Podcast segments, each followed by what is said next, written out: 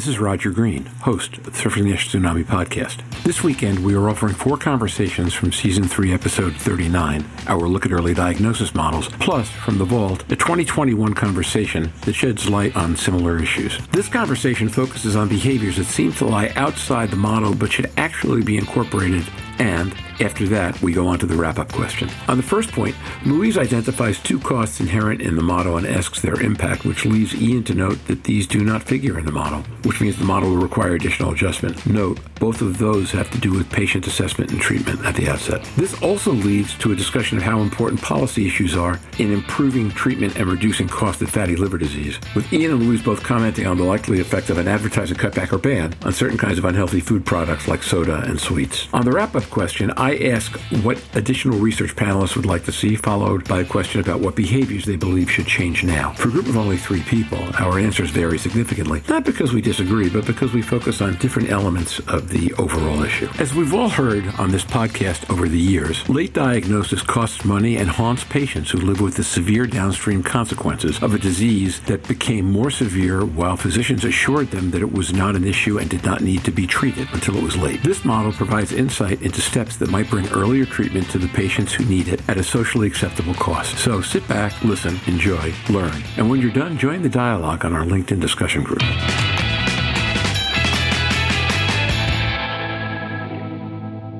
Louise Campbell. Well, I L F T, I presume that one hundred percent of people you picked up with I L F T went through the pathway, did they? Yeah. And yet you found that very expensive because John Dillon, I was there in Barcelona when he was presenting. He, even with people who did I L F T and had signed up for it, Roger, remind me if I'm inaccurate here, only fifty-five percent of them did not refer the patients picked up on I L F T into the services. So you do all of those tests, which are expensive, and you only refer in about forty-five percent. So that obviously has huge cost implications and would make that even more expensive by my way of thinking on your modelling than even you showed. Or is that in the model already? Ian Rowe. Uh, that's two changes in the model. That I, I have to really think about that when that when that happens because, because you'll reduce some costs by people not attending appointments. But, but di- that's, not, di- that's not good though, right? No, no, it isn't good, but the diagnosis has been made. So in the model it might, um, you know, unless you say that the diagnosis can only be made by a specialist, it probably make the model look better. But that's because the outcome is cost per diagnosis. It's not, not what happens in the long term. And I would like to think that for patients who've got treatable liver disease, coming to see a specialist is, is a value and, and will impact on their long-term outcome. I L F T is a very attractive strategy because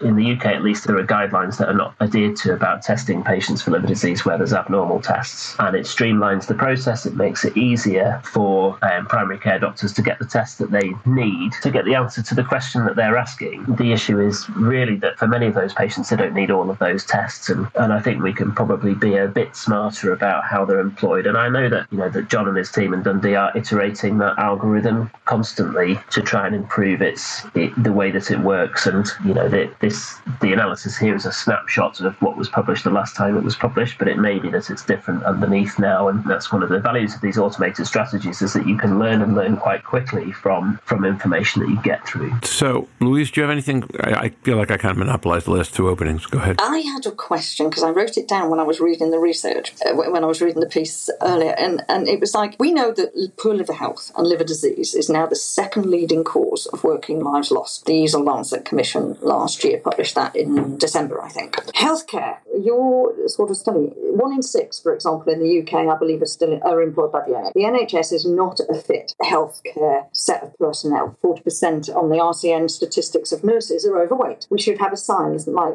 do not feed the animals at the zoo. We do not feed our healthcare staff chocolates and, and our doctors and our fizzy, fizzy drinks. Is it time to put these sort of pathways into workforce, because workforce is where it, we're losing lives and we've got opportunities. Workforce health is massive, and the N H S, should we be looking at home to try some of these strategies ourselves?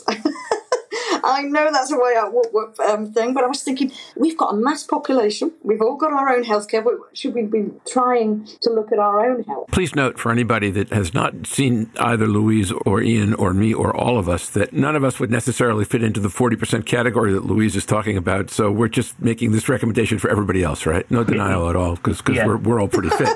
So that's where all those apple pies catch up. Okay, Ian, go ahead. Yeah, the, yeah. the other disclaimer is for any patients listening, I'll still accept chocolates as as gifts after after clinic. The uh, that's uh, fundamental importance. But um, no, I mean, it's, it, in all seriousness, I'm sure that there are things that we can do to improve the health and well-being of our workforce. Whether this is the starting point or whether it's somewhere else, I don't know. But I think a large proportion of people have relatively sedentary activities in you know, working life today because of, you know, we're all constantly tied to computer screens. I mean, here we are, the three of us, you know, looking at our screens, talking to each other. Um, but and thinking you know, about th- our next chocolate fix, right? Yeah, I know. Yeah. I know. I know. I just um, you. So, I think, so, so yes, I, th- I think we, you know, we do need to do more. The issue around working years of life lost to liver disease, and the, the reality is, is the vast majority of those, well over eighty percent, due to alcohol-related liver disease, and you know, and, and we, we have to we have to remember that, because in terms of addressing the real drivers of disease, that has to be number one. And you know, no doubt there is excessive and problem drinking among, among employees of all big organisations, and, and if we can you know help people address that as a risk factor, I, I guess that we'll do we'll do a lot of good from a liver point of view and from a general health and society point of view too. But those would be those would be my pleas, really. Activity, uh, chocolate still to clinic, please, and. Um,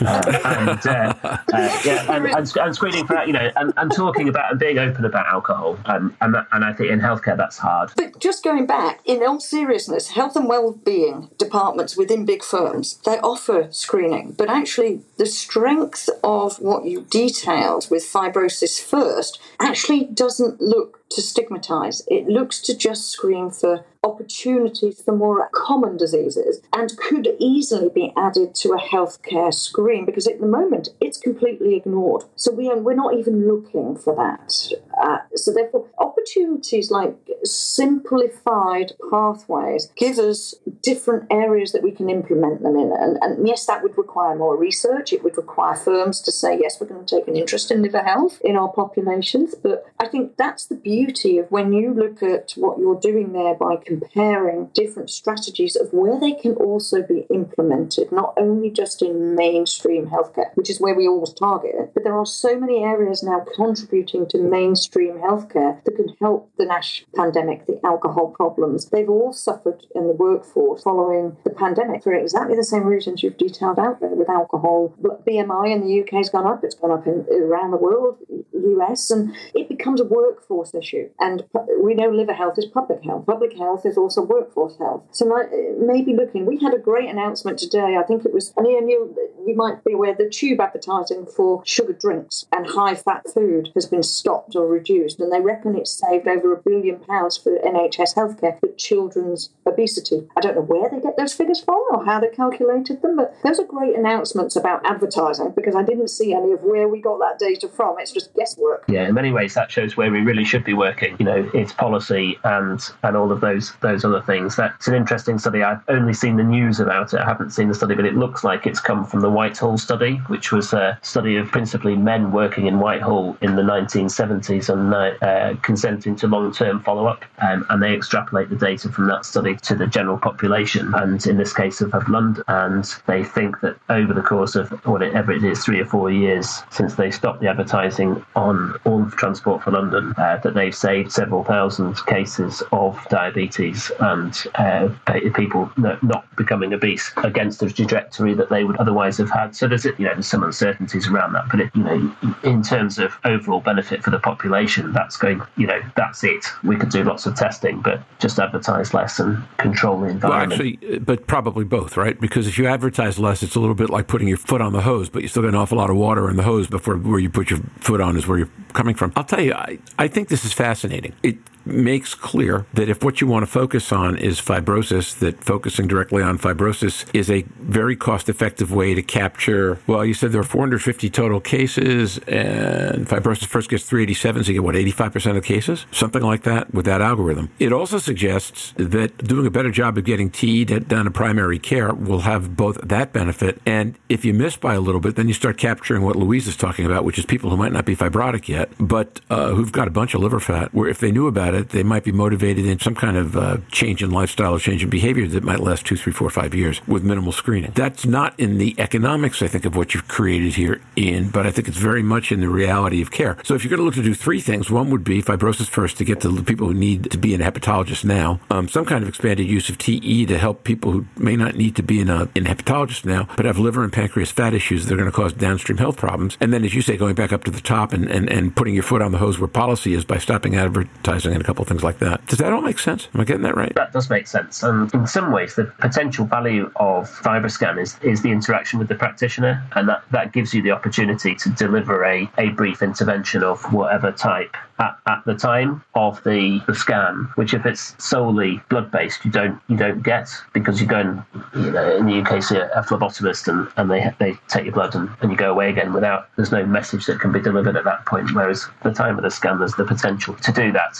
And with the appropriate testing and evaluation, you know, you can begin to understand what the what the wider impact of that would be. Um, and doing that in primary care makes absolute sense. All right. So we are now slightly past the bottom of the hour, which is a good time, I think, to start to wrap up. So Ian, then Louise, then me, I guess. What would you like to see come out of this study, A, in terms of further research, and B, in terms of changes in action or behavior within the healthcare system? So personally, I want to see this result in a in a trial of the effectiveness of fibrosis first versus current standard of care, and and that, that might be possible in a in a U K framework, or it might not, depending on exactly what the commissioners of research want. Um, but that's certainly the direction of, of travel, and built alongside that evaluations of the impact of diagnosis on behaviour change.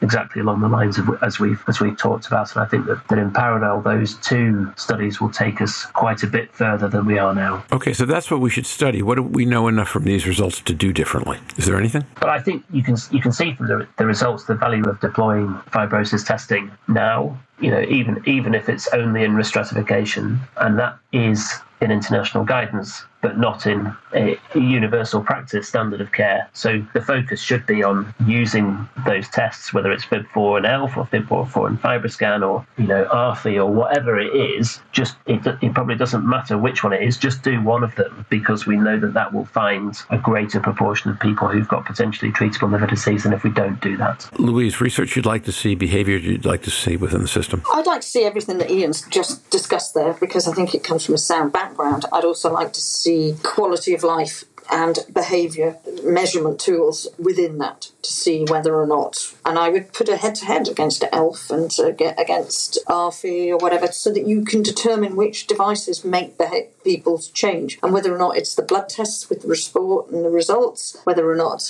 Because I think that does need to be teased out. We're getting more and more of that evidence. There is always the, oh, yeah, but it could be done with this or it could be done with that. Actually, there's multiple ways of doing it. Is it the nurse? Is it, it, it has to be about somebody. And, yeah, I've got, what, fifteen, sixteen years FibroScan experience, but I'm also a mental health nurse by background, but I'm also thirty-eight, six years, thirty-seven years in hepatology. I know what to talk to patients about. A lot of patients, it's about what they need at that moment in time. That may change, but you've got to make it understandable. And one of the abilities of primary care is to be able to deploy these tests into primary care and learn a language that's understandable, that somebody then can pop back to their G P and do that, have that conversation, or to pop into the practice nurse. When you go to highly specialised units, often several hours drive from people's homes, or train journeys, or real difficulties, people are less engaged to then ask those questions, which means you get less of an impact, or it becomes more scary. And I think the one thing we don't want to do, people, liver health is a slow changing progress for most people if we find it early enough. What we're getting now is this real problem of a lot of advanced disease that is untreatable, as Ian said, and we've said many times, or cancer where we don't have an option. So liver disease is racking up as a really scary disease to be diagnosed with. Let's get there early and make it something. I want to know about my liver health, because I don't want to get the scary. And I think we do have to change the narrative. But when we've got primary care or people who say, oh, liver disease, too scary, send to a hepatologist, that's not helping. We need it. Liver disease is it's simple. It is the one organ that controls the health of most of the rest of the body. It's your balance and equilibrium. Just check it and then find it early. We'll do something about it. Tell them to us. Let us talk to people. But education is going to be key as part of this line. And these early to re- these early strategies are really key. There was another poster at EASL that was really good on the fears of primary care. And it was lack of education, lack of knowledge of how to deploy these tests. And that's where we need to target. Stuff that Ian's doing now, target with what is their weaknesses and they view as their weaknesses, and we can achieve really nice things in primary care. Most liver disease should probably be treated in primary care with the right patients going to specialist care. These strategies and these pathways that can be developed have immense potential, because what will work in the U K may not work in Middle Eastern Africa or lower areas and developing worlds, and different communities will have a different role, but we've got to start with something that diagnoses liver disease earlier and cost effectively. I think Ian's certainly shown that nicely. So I would like a trial looking at all of the benefits that we can get out of it. The brief intervention, purely the blood tests, how do we change behaviour? That might be a big protocol. We've got some good assessment techniques to be able to do that. And then in my dreams, we would not only be looking at the result on liver, but on other related metabolic conditions. Because um, I've been waiting for Louise to do this, and she hasn't. But I think if I do Louise's five greatest hits from the two and a half years we've been doing this, one of them is Donna Cryer turning to Vlad Ratziu and saying, uh, if I'm dead, it doesn't matter what killed me, I'm dead. This is a really great look at liver and a really interesting discussion about the most efficient way and most effective way, which isn't necessarily the same thing, to broaden out from liver to getting motivating people with a earlier stage liver disease and other metabolic conditions to actually uh, take their health in hand, and whether T E becomes part of that process or what tests become part of that process and what coaching. But Ian, I, I kind of feel like if the liver is central to everything else that goes wrong in the body, that this is, I think, a really good look at the most efficient way to look at liver, and raises, I think, some really spectacular questions about the degree to which other broader screening techniques, I L F T, for example, or I L F T leading to T E, can help us help patients whose issue, who may have liver fat, but, but liver disease might not be their primary issue right now before it gets to be. And then we don't have all those people saying, gee, you could have told me twenty years ago that I could do something about this. We hope you've enjoyed this recording. If you have any questions or comments about the content of this conversation or the entire episode, please send an email to questions at surfing nash dot com. We will be back next week with a new episode of Surfing the Ash Tsunami on Wednesday, August tenth. Mazen Nouraddin and Michelle Long will join us to discuss their recent paper on lean N A S H management. Please join us, and until then, stay safe and surf on. We'll see you on the podcast. Bye-bye now.